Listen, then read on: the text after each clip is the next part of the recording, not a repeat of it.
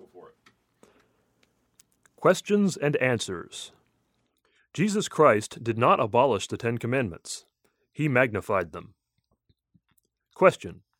Jesus Christ said, quote, A new commandment I give to you, that you love one another as I have loved you, that you also love one another. John 13, verse 34. Does this new commandment replace the Ten Commandments? Answer.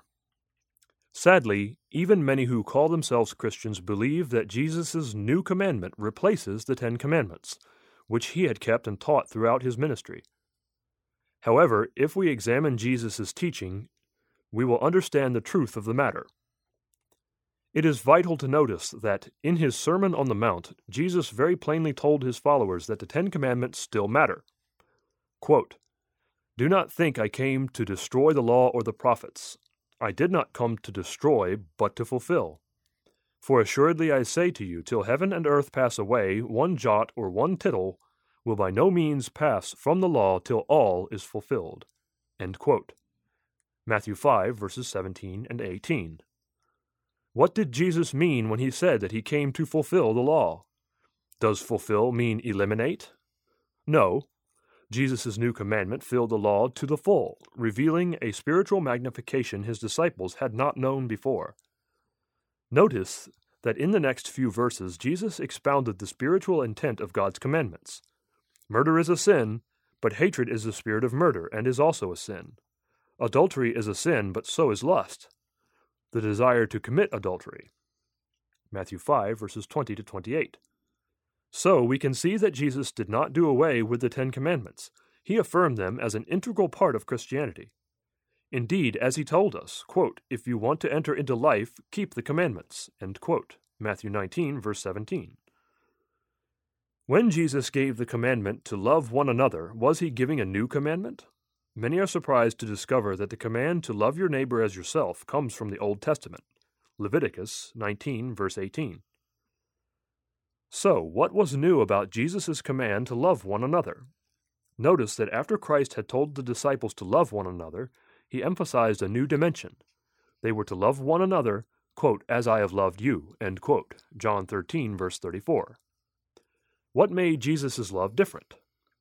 The source of Jesus' love was the Holy Spirit, Romans 5, verse 5, which Christ promised would be given to the disciples after his death and resurrection, John 14, verses 16 to 17. That same night, Jesus commanded his disciples to, quote, abide in my love, end quote, John 15, verse 10. The divine love of God would soon be in them to help them follow Christ's example. Until Christ offered the gift of the Holy Spirit, the disciples could only love one another with human love. With the Holy Spirit, Christians can love one another with the very love of God. By this love, true Christians can be recognized. Quote, By this all will know that you are my disciples if you have love for one another. Quote. John 13, verse 35. Throughout his life on earth, Jesus Christ demonstrated how God's love actually works. Even at the moment of his death, Christ expressed total love for his enemies when he prayed, quote, Father, forgive them, for they do not know what they do. Luke 23, verse 34. Just moments before he spoke his new commandment, during his final Passover meal before his crucifixion, Christ had established the foot washing ceremony, which reminds Christians to lead lives of humility, service, and love. Jesus constantly lived a life of obedience to the spiritual intent and purpose of God's laws. Christ's love, obedience, and faith toward his Father encompassed the first four of the Ten Commandments. His love, service, and outflowing concern for others encompassed the last six of the Ten Commandments.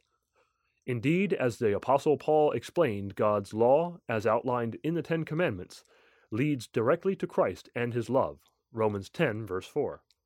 For a true Christian, God's law and his love are inseparable. Request your free booklet, The Ten Commandments.